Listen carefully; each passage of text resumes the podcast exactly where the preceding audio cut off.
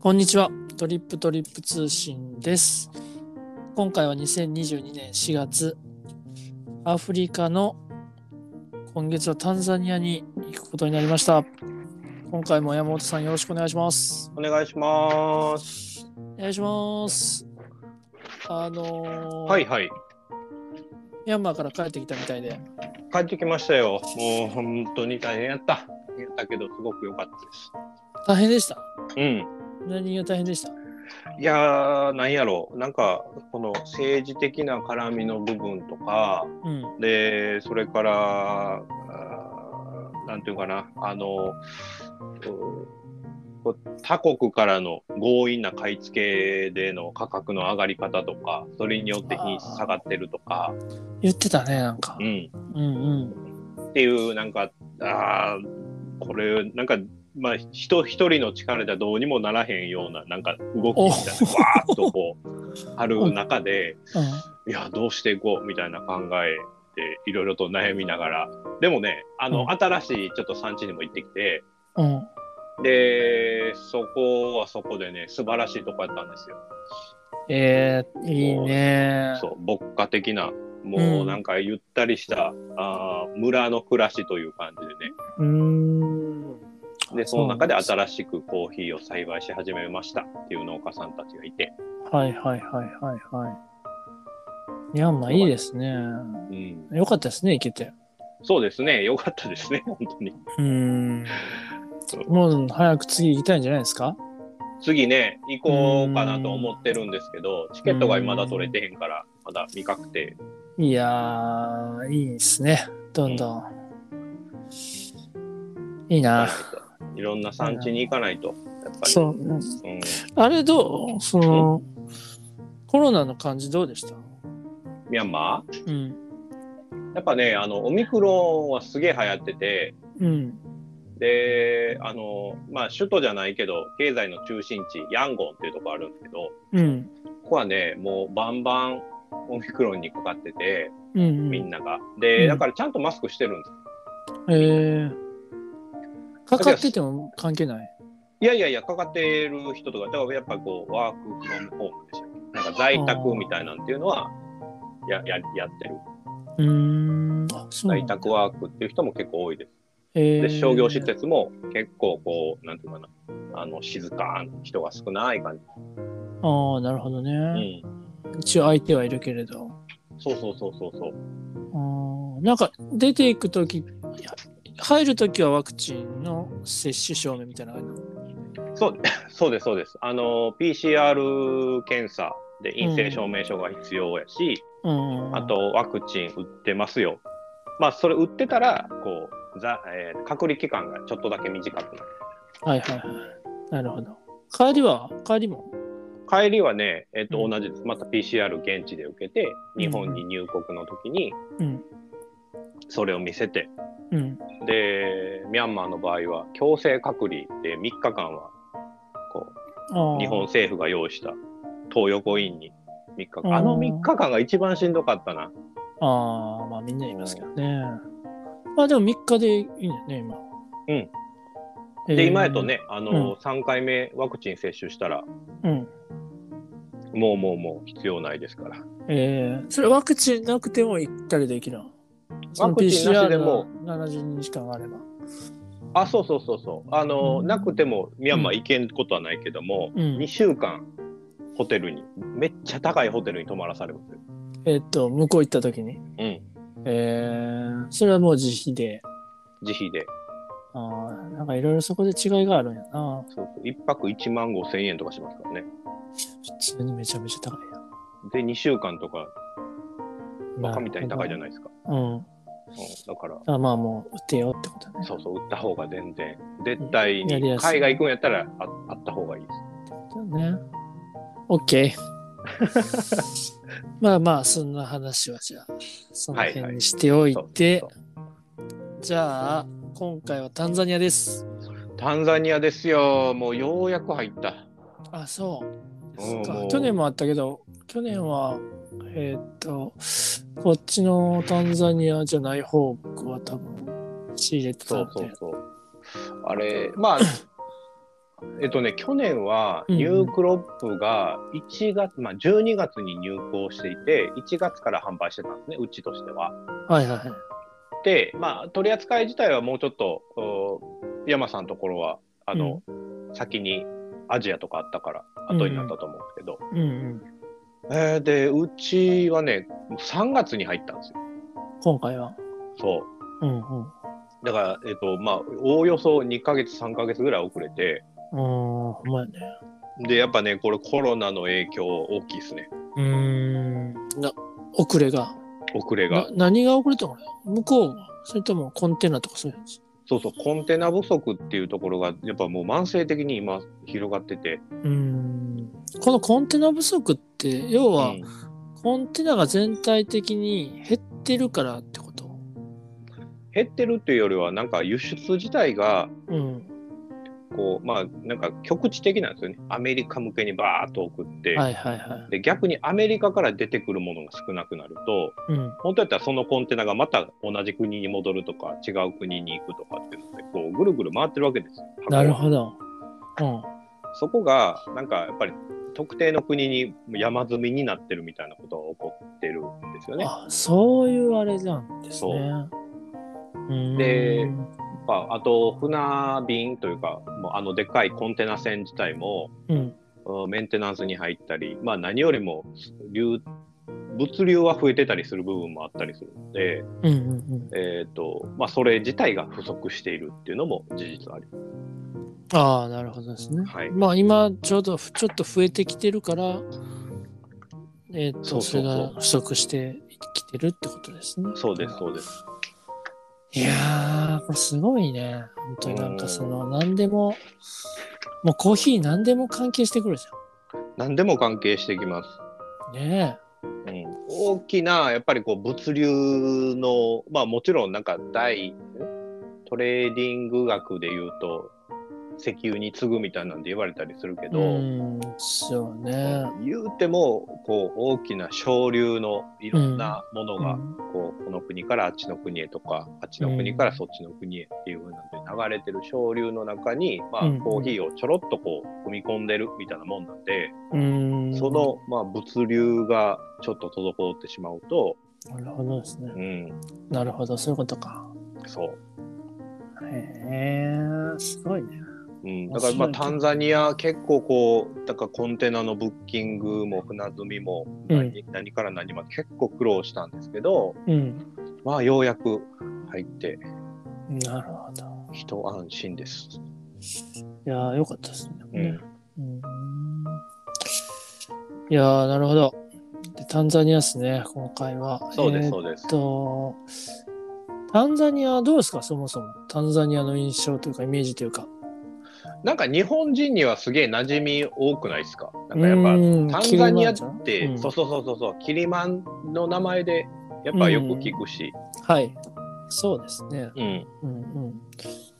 だから、なんかよく飲む人とか触れる機会、コーヒー好きやったら、まあなんか一回は飲んだことあるみたいな人が多いんじゃないかな。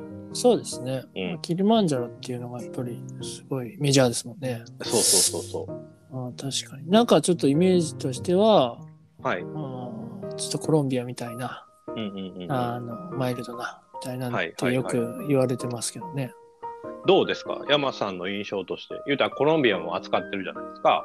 ああなんか僕の印象としては、なんかタンザニアはやっぱりこう、コロンビアとはなんかちょっと違う感じがしてますけどね。で、あうん、僕の場合はですね。あ。結構深入りにすることが多かったりするんですけど、うんどっちがえっ、タンザニアと、タンザニア。うんうんうんうんうん。だからなんかもうちょっとこう、なんですかね。なんかいい感じに深くなってくれる感じが嬉しいあ感じ。なるほどその、苦味一辺倒にならずに。ならずに。で、かといってこう、キリキリって感じでもないし、うんうんうんちょっと程よい柔らかさもあって、はい。なんかボディもしっかりあるし、で、なんか香りもいいので、こうなんか、なんて言うんでしょう。こう、のっぺりした感じにもならないですし。はいはい。うんなんか僕も結構その印象で。なんかね、こうガテマラとかそういう感じの、どどっちかというと、深入りした時に、うんうんうんうんようなイメージがするかな。と思ったんですかなんか、ま、丸みのある甘みというか、なんか甘さの部分がしっかり出るあコー、ヒーそうそうそうそう。感じがしますね、はい深入りにした時に。はいはい。これだから、もっと浅く焼いても美味しそうではありますよね。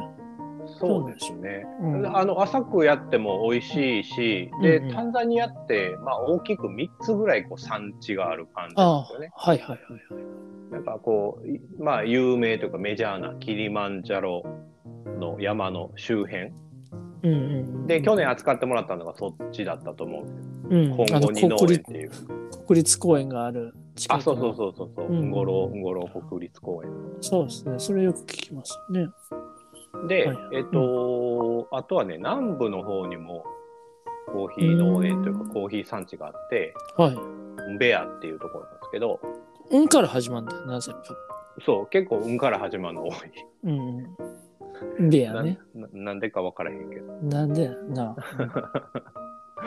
それで、うんこっちの方はもうちょっとこう、なんていうか柔らかい酸味とか、ああはあはあはうんもうちょっとこうフルーティーな印象ああだあから浅入り中入りの方が向いてるよ深入りにはもったいないからみたいな感じのコーヒーなんですよ。へえなるほどですね、うん、ほいで、うん今回扱っていただくのがえっ、と西の方になるのかなうんうんはあはなるほどこういったら国境沿いの方でこうタンガニーカ湖っていう湖とかがあるキゴマって場所なんですけどあはいはいはいここのコーヒーでこっちは、うんえっとどっちかというとこうあの酸味のところがすごく鮮やかに出るんですよへえなるほどだからなんか山さんがいつも目指してる深入りにすると、うんその去年扱ったあキレマンジャロ周辺のものよりももっとこう輪郭がはっきりとして立体的な感じ、苦味もあるし、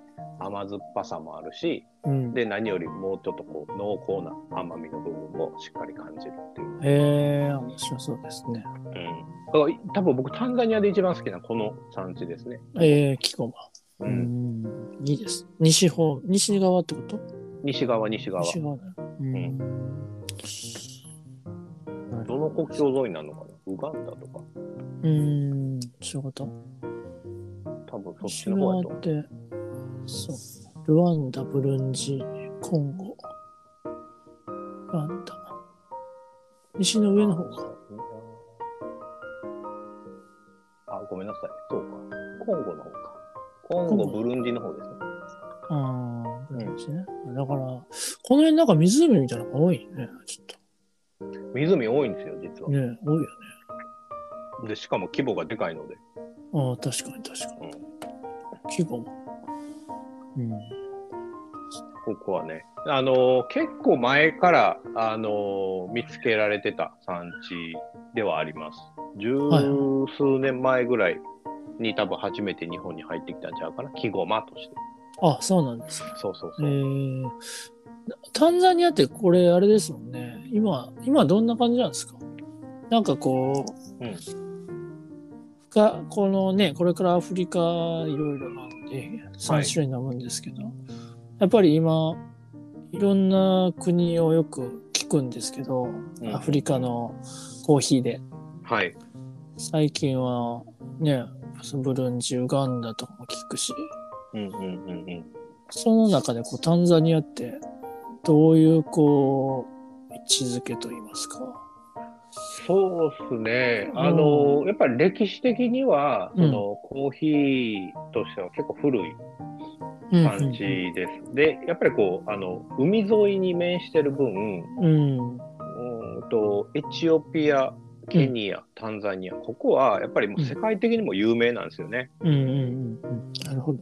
そうで、まあ、本当にこう歴史長くコーヒー農園としてやっているところも多い、うん。なんか結構大規模な農園としてやっているところもあるしあ、あ、はいはそうじゃなくて、小農家さんがあーうん自分の裏庭にあるものをせっせと積んで、であの組合としてい。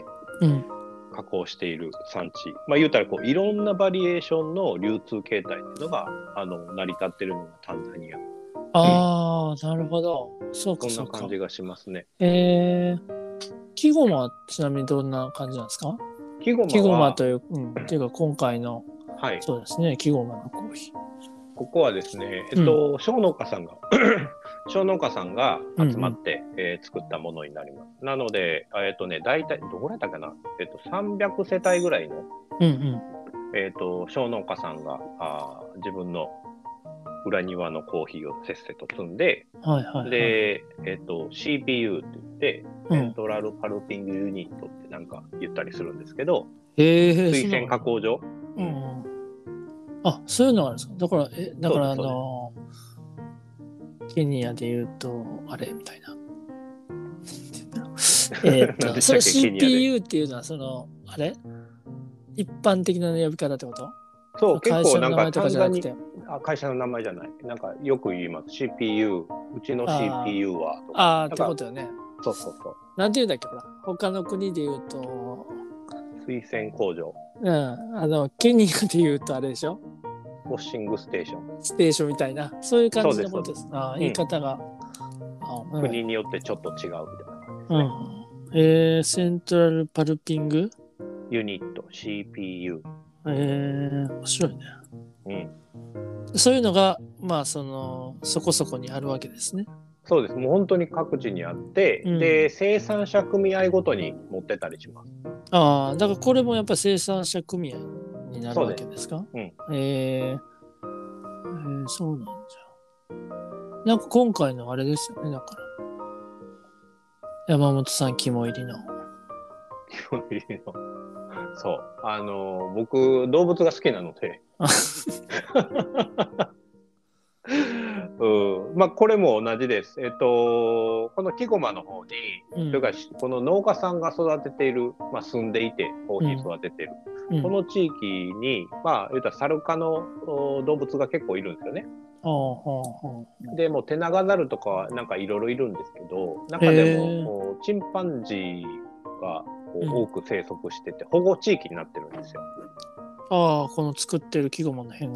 そうそうそうええだからまあなんか品質的に美味しいよねっていう風なところ、プラスアルファやっぱり今大事なのがこうどんだけいろんな人を巻き込めるかといううんか、うこんう連携できるかっていう風なただのトレーディングだけではなくてっうていうんのうがん大事なので、うん。えっと、現地のおそのチンパンジーを研究している研究所があるんです。ああ、なんか、うん。でそこの、まあ、研究所プラスうー生産者組合プラス、ううーまあ、僕ら買い手バイヤーうん。が、まあ、三つどもえとなって、うんえっとまあ、プレミアム価格みたいなのを買いうん買うときに払ってですね、うん。でその価格で、えっと保護活動であったりうん。農家さんへの支援であったりっていうのをしてもらおうとうん。うん。うん。そういうふうな活動にもおなっているコーヒーです。うん。なるほどですね。えー、だからその、買ったお金で、んえっ、と、その保護をやってもらおうっていうそうですそうだですけど。うんはい。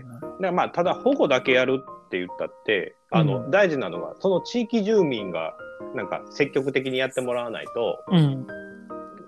もうどんどん森林破壊が進んじゃったりするんですよねああ、そうよね。だから農家さんにもちゃんとインセンティブがあるよっていうふうなところを示さないといけないしうん。でそれとともにこう環境教育って言ってうんうん自分たちが住んでいるところの守ることがあの、まあ、環境を守ることが自分たちの生活に直つながってるんだよっていうのをこうこう、まあ、お教えるというかトレーニングするというかそういった教育も必要になるのでうん。ああ、やなっているるほど。そういうのをやる。だだからそういうの全体をやっているところに対して、このコーヒーを買買うと、一部が寄付されるってことです。そうですそうですだなるほどね。からまあ美味しいよねなんかこう頭なんていうのか考えながらコーヒーって飲みたくないじゃないですかうんあはい。 はい。なんかこう普通にこうコーヒー美味しいよねって言って飲んでるとうん。自然とそれがあの、こうまあ、環境にもいいしうん。あー生産者にも、まあ、いいインパクトを与えれるようにつながってるっていうなんかこういった自然な流れがいいなと、ああ、なるほどですうね。ん、実はそうなってるよ、みたいな感じですね。そうですそうですうーんなるほど。いいですタンね。ザうん、タンザニアはなんかこれからどんどん面白い産地にまたなっていく感じがしますね。再構築じゃないけど。あ、そうなんですか。うんなぜ生なぜ鮮方法生鮮方法も新しくなってるし、あーあ、今までのなんか、そうそうそう、あウれォッシュじゃない、ウォッシュ以外のも出てきたってこと。そう、なんかいっぱい出てき始めてます。うーん。だからなんか、うんはい、どうぞ。経済発展がタンザニアはすごいので、ああ、そうですよね。なんか、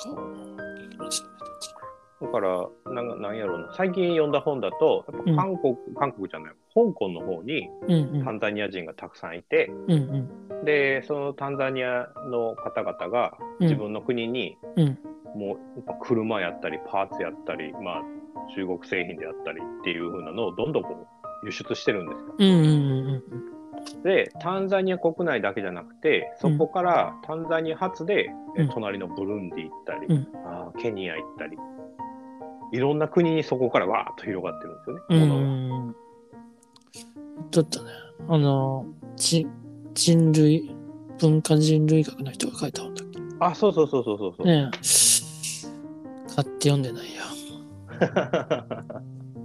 あれ面白いです。うんね。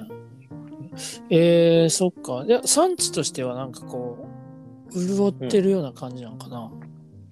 えっ、とねやっぱりこう農村部と都市部っていう風な格差っていうのはすごくあのある。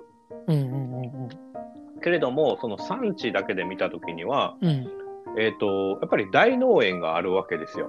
うんうんうん。でその大農園で、えー、とから発信でこんなことをやったらいいよとかこういうふうにやったら儲かるんだとかっていうある意味こうコーヒーがただただあー作物としてなんかたまに売ってたっていうよりはもうちょっとこうビジネス化されてきてるんですよね。ああ、なるほど。ミャンマーでも起こってるんですけど、ああ、うんミャンマーでも。そうだからなんかただただこうこれを植えたらうん。うんなんか自分の収入になるからまあちょっと植えようかっていうふうな感じじゃなくて、うんえー、とビジネスとして儲けるためにコーヒーをやるにはどうしたらええかっていう風なうん農家さんたち、うん。生産者組合っていうのが増えてきた。ええ面白いですね。だからそれは、そんなはい東ティモールなんかはまだそこまでは行ってないって感じですね。そんな感じですよね。なんか、うーん。だけどなんか、うんちょっとイメージ的にはこうなんかわかんないけど、中南米とかそんな感じ多そうですね。あお多いと思います。うーん。なるほど。そうだから投資として苗木を買うとか投資としてこの品種の苗木を買うとかあへーー機械を買うとかうーん。まあだからそれだけゆとりが出てきてるってことですね。そう情報とゆとりというかお金回りというかうーん。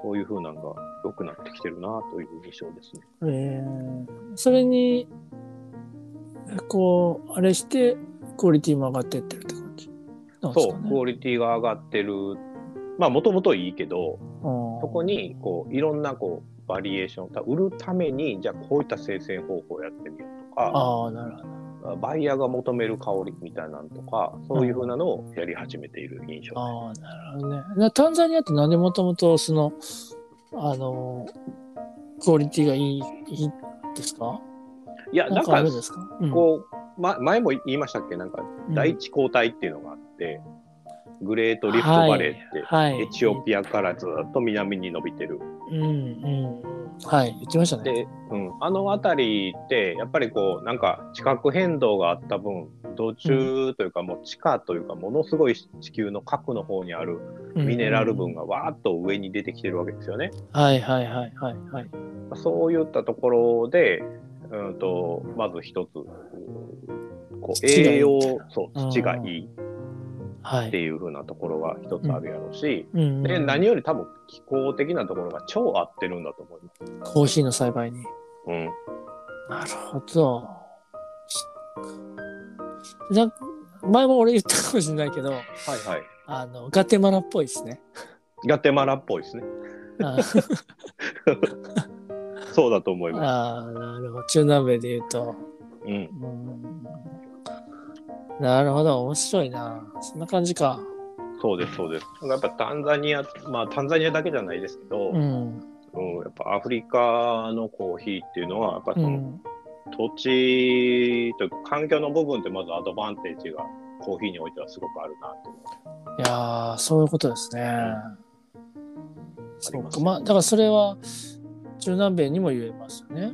中南米でもやっぱそうですね。やっぱあーもう、まあまあ、こう、もう言ったらもう、山の山岳地帯なので、うん、そうだよね。うん、その山岳地帯で、うん、もうコーヒーがそのまま適して、わーっと広がっていった。えー確かに確かに。え逆にさそれが言えないところってどっかあるその例えばアジアとかアジアはもうまさにそうじゃないですか。まあ、つまりこう、うーんと、今までコーヒーが植えられてなかったような地域にコーヒーが植え植えられるようになっていったから、うんだからまあ、どの品種が適してるかとか、どういった栽培方法がいいかとか、うんまあ加工方法がいいかっていう、この、なんていうの、経験みたいなところの蓄積が、やっぱり、比じゃないんですよね。少ないんですよ。今までアジアのは。うん、でもアジアもずっと前からやってたんじゃないアジアは昔からやってましたけど、うんうんやっぱりその目の付けられ方っていうのが、やっぱり、えーあんま注目度がなかった。ああなるほどなるほど。大規模にバーッそうと。そうそう。中米とかってアメリカが近いし、うんうんだからアメリカの手こ入れというか、なんかこういった品質のものを作ろうぜみはいはいはたいな。で、アフリカの場合は、まあ、もともとのポテンシャルが高いっていうのがあるし、い。ヨはい。ーロッパ系の NGO とか、はあーそういった組織がどんどん入っていって、えー、としかもそこにはスペシャリストもいっぱいコーヒーの人たちがいて、い。うん。えー、とそれでえー品質的にもうん良くなっていったし確かに。そういうことですね。アジアはまあ本当これからという感じですよね。えー、まあ、だから逆に言ったら、まあもうい、ようやく今みんなアジア。まあもう、アフリカも、中南米も、うん、もう大体分かったし。そうそうアジじゃあ、あとアはアジア行っとくかみたいな感じですね。そうですそうです。アフリカでいうと多分内陸部がこれからもっともっと盛んになってきたりもするかもしれないそうですね。さっき言ってたけど、やっぱりよく聞きますよね。うん、うん。ウガンダ、今ブ後ルンジ、ルワンダ。コンゴももう作ってるんですか今後作ってます。コンゴとかめっちゃ広いじゃないですか、めっちゃ広いんですよ。しかねも今後2つあるんですよえ、で、何が何が。コンゴ民主共和国とコンゴなんちゃら。え2つ確かあっマジでコンゴじゃあ結構あれなんや。ほんまや。ただのコンゴとた。そうコンゴ民主共和国。ややこしいでしょ。ややこしい。いやーでもいいっすね。でもなんかこのね、ね、この前ね、なんかあの、なんかで、あそので見たんだけど、はい。はいウガンダの話だったかな。はい。なんかこう、やっぱり、アフリカで、うん。どこだったかななんかアフリカでコーヒーの栽培がこう盛んになってきてて、んでまあそのコーヒーをね作るとやっぱりその分対価もいいよとうんだからそれみんなで作っていこうっていう感じなんだけど、もうむちゃくちゃするわけ政府がはいはいはい。もうみんな住んでる家とかをバーン壊してブルドーザーで。うんうん。で畑にしてコーヒー作れみたいな。うんうんでそのなんかどこでみんなこう家族が亡くなったりするみたいなのがまあ全部じゃないとは思うんですけどまあそういうこともあるとうんうんうんうん。なんかなっていう感じですよね。いやー、それね、結構あるんですよ。で、これって別に今起こったことじゃなくて、んうん結構昔からされてるんですよね。なるほど。うんなんかね、最近僕読んだ本で、うんうんアフリカのケニアでうん農園をやってた昔々ですよ。貴族出身の、うんあー女性農園主うん。が、のあー手記というか、こういやそれも俺持ってるわ。持ってなますんていうやつだっけアフリカのなんとかってやつじゃない。そうアフリカの日々っていう。いやー持ってる読まんとあかんわ。あれね、あれ面白いですよ。マめジちでゃくちゃおもろい。やばい。そうそう、それをね、見て、うわ、これおもろそうやなと思って買ってんのよ。もういや、ほんまにおもろい。まあ、あの読んでて気持ちいいし、文章の表現とかも。うんうんうんで、まあ、内容的にも、うんやっぱ同じようなことがあるんですよね。やっぱこう、うん土地、まあ、昔日本もそうですけど、こううんなんか農地をこう開拓して、うんうん変えなんか都市に変えていくというか町に変えていくみたいな、やっぱアフリカの方でもあって、うんあのその本の中ではもともとあのマサイ族が暮らしていたような地域うんうんうんそこをもうあの全部マサイ族を違うところに移動させてこっちにうんお前たちは住めって言って、うでんそこを農地に変えたり都市に変えたりうんうんなんかそういうことってもうずっと行われてたりするんですよね。うんうんそうだからなんかこう発展とコーヒーみたいな視点から見るとなんかまた違ったいろんなところが見えてきたりするかもしいやーほんとそういうのちょっとありますよね絶対れない。うんやっぱりで今はやっぱりそれプラスその森林のねそのチンパンジーじゃないけれども、そのなんでしょう森林伐採しながらうんうんこう農地を増やし続けるみたいなそうねえその辺そう環境破壊ってなんかなんていうのかな悪いと思いながらもやっぱ現地の人たちやらないといけない場面って本当に多くて、うんうんうんうんまあ一つがやっぱりこうお金になるものがないってなると、うんこう自然のこうなんかリソースみたいなのを使っていくしかないからうんだからそれでこうまあなんていうの木材の価格が高い時にこうバーッと切ってそれで売る、まあ、生きるためにそうするしかないみたいなうん場合もあるし、うんで今回ミャンマーで新しい山地に行ったって言ったじゃないですか。はいはいはいでこの地域はえっ、とねもうよ、まあ、僕が見た山あーまあ、や山岳地帯なんですけど山のほとんどがうん焼き畑で、あーえー、ともう森がなくなってるわけですよ。ああなるほどでこれってなんかしょうがない部分でもあるんですよね。彼ら自身が伝統的にずっとやってた焼き畑っていう。うんだけどこういうふうになってしまったのはそれこそミャンマーの場合だとうん軍事政権があーむちゃくちゃやってしまったので、うんもう国内の米のお価格が2倍以上に上がってるわけですよ今今ああでそうなるとやっぱ農家さんとしては自分たちが食べるものがなくなるのが一番怖いうんそうねと焼き畑を、まあ、できるだけ極力控えようっていうふうにやってたんだけどうんでもおこれはちょっと背に腹は変えられないじゃないけどうん米植えるために土地を広げないとうんうんと自分たちが食っていけないうんっていう風なんで焼き畑をわーっとやっててそうするからもうもうね山というか谷というかもうねあの煙だらけなんですよ前が見えいや見え見えないというかもう霞んでる感じそうなんじゃ。えそうーいやーコーヒー美味しい美味しくないで判断するだけじゃダメなんだっていうのはすごく感じましたよね、本当っすね。なんうかいやーやっぱりそうなんだよな。なんかもう複雑っすね。でもそれってやっぱり。んいやまあね自分らの僕らもそのコーヒーでこう生きていってるわけだからうんそれがないことには始まらないしみたいそうそうそうなうーんどうどう思うそういう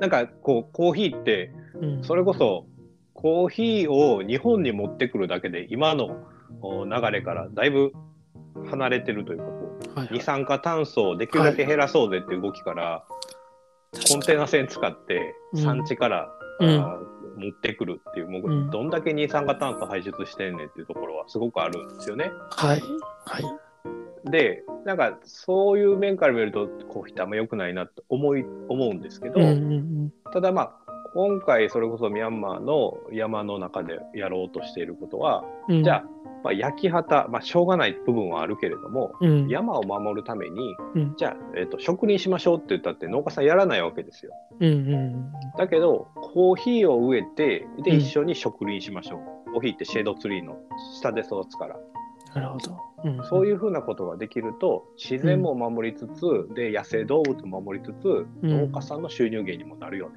うんうんでそのための品質の上げ方はじゃあ僕らがちゃんと提供しますとうんうんうんっていうふうなこういうことができる可能性があるんですよコーヒーって。確かにうんだからなんか、そうですねやっぱいい面もコーヒーってあるんですよね。うん、そうですね。まあ、それがだから、消費されるっていうのがあって、それもできるってことですもんね。うん。うん。まあでも、まあ、やっぱり日本だったら、やっぱそう考えるとアジアとか近いところ、なるべく近いところっていうふうに描くのはまあ自然ですよね。そうですね。なんか、うんうんまあもちろん美味しい、美味しくないみたいな、こう品質だけで見たら、うん、アフリカとかうん、中南米っていうのは、なんかすごくこう魅力的な産地でもあるんですけど、うん、美味しくないか、東南アジアはダメかって、そういうことじゃないと思うんです。多そう分、でなんすかいろんな方法があるんだと思うんですよね。こう加確かにね工の部分で品質上げれるし。そうね。いやー、むずいね。環境問題だけで見ると、まあ、いろいろある、あるよなって感じですよね。うん。えそう思うと、なんか日本で作るのもありじゃんってなるのかな。なる。これはね、日本で作るとね、うん超高いんですよ。あの、うんガス、ガス代ガス代なんて燃料費か。温めんといけないから。うそうそうそう。ーん。それ、冬を乗り切るためにってことか。そうです、そうです。ああ、じゃあ、それはそれでまた、あれも出ちゃうね。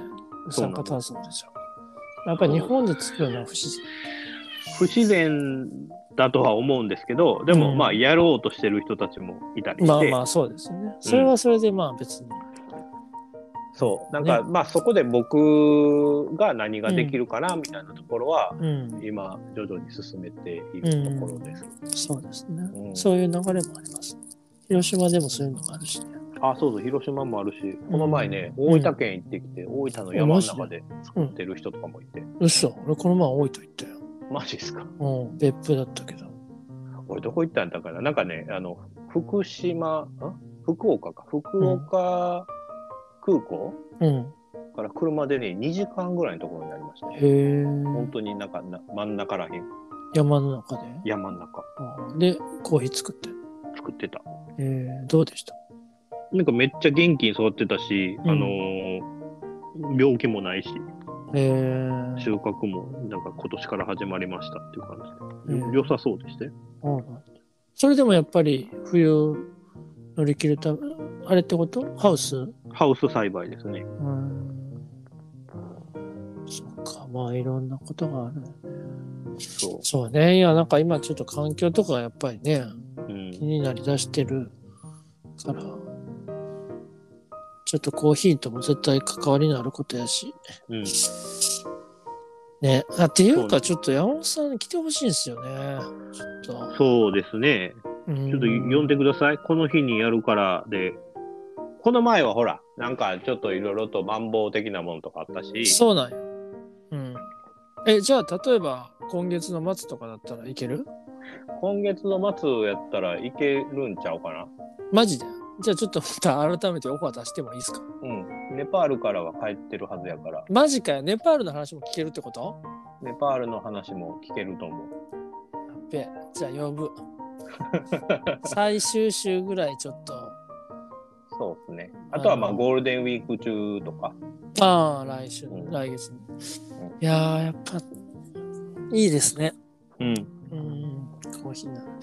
あとちょっとだけさ、はいはい。あの、戦争の影響とかあっためっちゃありますよ。マジかよ。ちょっと聞かせてよ。ごめん、長くなっちゃうんですけど。いや、まあミャ、ミャンマーっていうよりは、これもう世界の産地それぞれに影響超出まくりで、うんうんうん。で、なんていうかな、あの、まあ、二つの、こう、影響みたいなのがあって、うんうんうん。一つ目が、こうんう、言ったらコーヒー相場と、えっと為うん。替。で、コーヒー相場はね、ちょっと下がってきてるんですよ。ああ、そうなの。あの、ブラジルのあれが落ち着いてきてるってこといや、というよりは、うんこう、投機筋みたいな、言ったら、あこーれトレーダーさんみたいなのが、はい。ああ、コーヒーじゃないな、今は石油やって言って、もう今までコーヒーにバシャッとお金出してたのを、うんこう、こう原油とか、うん金とか、うん。うのん方にお金を回してるから、それでこう下がってきてなんか、おもろ いね。ほんで、でうん為替の方は、うんうん。あのー言ったらまあ有事のドル買いというか、まあ、うんこうウクライナ情勢もああるので、うん。それでこう今円安になってて今120銭とかでしょ、うんうんうん一度うんあーいえーっといいやえそうやな1ドルん100んそうそう120円か1ドル120円1ドル120円か。そだうから、去年の今頃は107円とかやった、だからまあ円安になってってことよね。円安になってるんだね。そう。だから、コーヒー豆を、いつもと同じ価格でまずうん相場が上がってる。まあ、下がったとはいえ、全然あ高いので、うん。上がってる状態。プラスアルファは、あー円安なので、さらに価あ格が高くなる。あ。くー。ってことですよね。そう。で、ウクライナとかロシアとかも原油とか、はいはいはい燃料がなくなるとか、まあ、供給がダメになるみたいな話がずっと出てるじゃないですか。うん。日本だけじゃなく世界でう。ん。うん。で、まあ、そういうふうな燃料費が超上がってるので、輸送コスト、海上輸送のコストがまず上がる確かっていうふうな状況が今あります。に。ああ。で、がうん。 2つ目が、うん。えっ、とね、ロシアって、うんあの肥料、化学肥料、うん。窒素とかリンとかカリとか、うんああいうのね、結構作ってるんですよ。へえ。で、バンバン輸出してるんですね、いろんな国に。うん。なので、うん。今ね、産地で、まあ、あと肥料、化学肥料を使ってるうん。農園さんとか、うん。ああ、そういったところはもう肥料がない、肥料がない。マジでそれはロシアの肥料が出てこないから。そうそうそう。へえ。どうなるかというと、そうなるとこう減産になる。なるほど。作うまく作れないから減産になるってことですかそう、生産量が少なくなるから。肥料がないからうん。うん、なるほど。なると、まあ予想してた数量、生産量よりも少なくなる。でも需要は高いまま。でもまた価格上がるんちゃうかっていうふうな。恐ろしいですね。そう。実はね、こう、戦争の影響っていうのはコーヒーにも出てる。ああ、へえなるほど。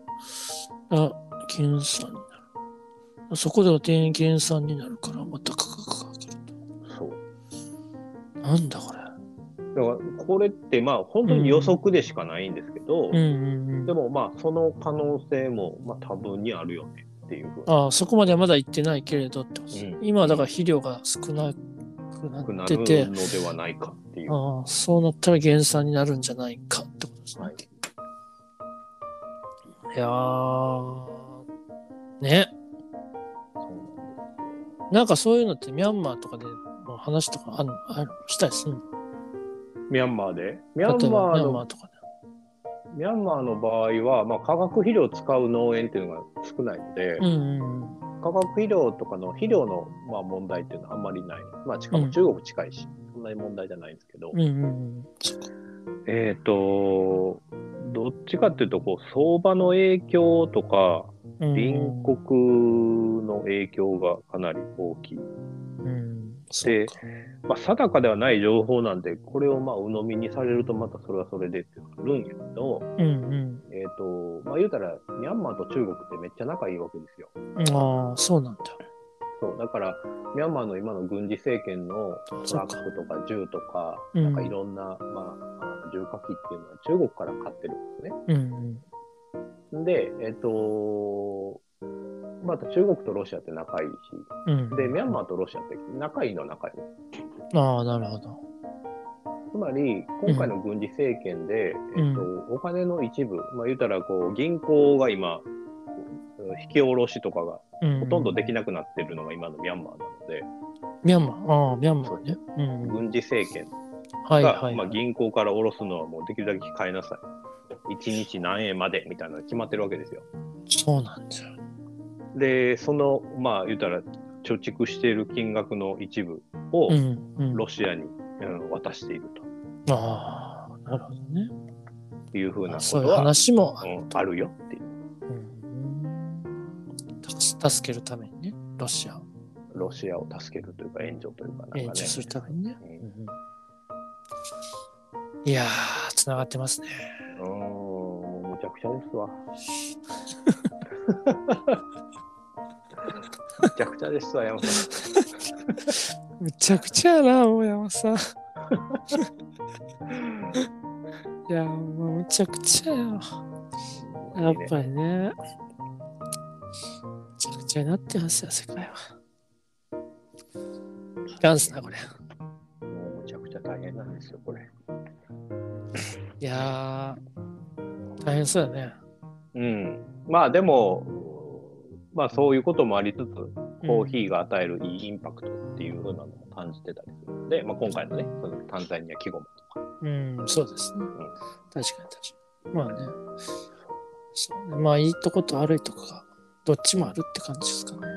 だからまあ飲んでいるコーヒー、まあ皆さん、聞いてる皆さんとかがうん飲んでいるコーヒーっていうのが、まあどういったコーヒーなのかっていうのも、まあたまにこうんう興味を持って、まあどういった生産者が使ってて、うどんういった地域なのかみたいなのっていうのを調ねべてみると、結構、うん、あ、面白いな、コーヒーってって、さらに思うかもしれない。確かにね。いやー、ちょっとおもろいね。やっぱりその、まあ戦争もやっぱり全部関わってくるし、うんでもやっぱそのね、やっぱり環環境を保護するっていう意味で、どんな風にできるかってね。まあなんかね、今だったら、その山の中でさ、作るっていうこともやってたりするじゃん、国によってはう。んそのそれこれ以上の上のなんていうのあれをね開拓して広げるわけじゃなくて、うんうん今ある山の中で森林、なんていうんだっけ森林のね中で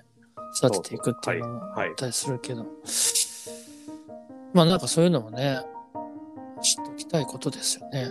うん僕はもうなんか森の中で育てるが一番いいしそういった農園にね行くとねうん、気持ちいいんですようん、なるほど。もうもうねめっちゃでっかい木があって、うん、でいろんな、まあ、鳥がいるしうん、あの、まあ、ちょっと大きめの、ううんん、動物もいるしうん、でもちろん虫とかも結構たくさんいて、確かにね。そうこの前行ったらねあうんの山のとこでは、まあ、森の中でまさに育てているところ、うん、へえほんならね、コーヒーの木にね、あうんの緑の、ものすごいこう黄緑の、うあんの、蛇がビャーっていて、へえ初めて見たんですけど、農園の中で蛇って。おーなるほど。そそっか。うで、湧き水があって、最高じゃんか。うん、すごい気持ちよかったですね、歩いてて。えー、いいですね、やっぱりそれ。うん、いやー、行きたい。行きたい。もう今年はね、あの、一回は行きましょうね、山いや、行く行く、行くよ。もうなんか、なんならほんまにね、なんだ、なんて言ったっけ。ね、まあ行きたいな、本当に行きたい。でもなんかそういうのをこうね、みんなにもうお伝えしたいですね。うん。こうなんちょっとなんか、山さん、映像技術をちょっとうん。身身につけていただいて。わかった。映像技術な。いや、俺もうそれめちゃめちゃ気になってんねん。もうんう iPhone でうんバッチリ撮れる、あれはツールは用意してんねん。。あ、すごいすごいうん。そういうのですいよ、そういうの。ねえ、うんそういうので伝えていきたいよな。うんいやーでもありがとうございます。ちょっとはいろいろ聞けて今日は楽しかったです。今日はちょっとみんなに聞いてほしいですね。いやいろいろこそうんうんはい。じゃあとりあえず今回はタンザニアってことで、はい、よろしくです。はい。じゃあ来月もよろしくお願いします。はーい、ありがとうございましたあ。りがとうございました。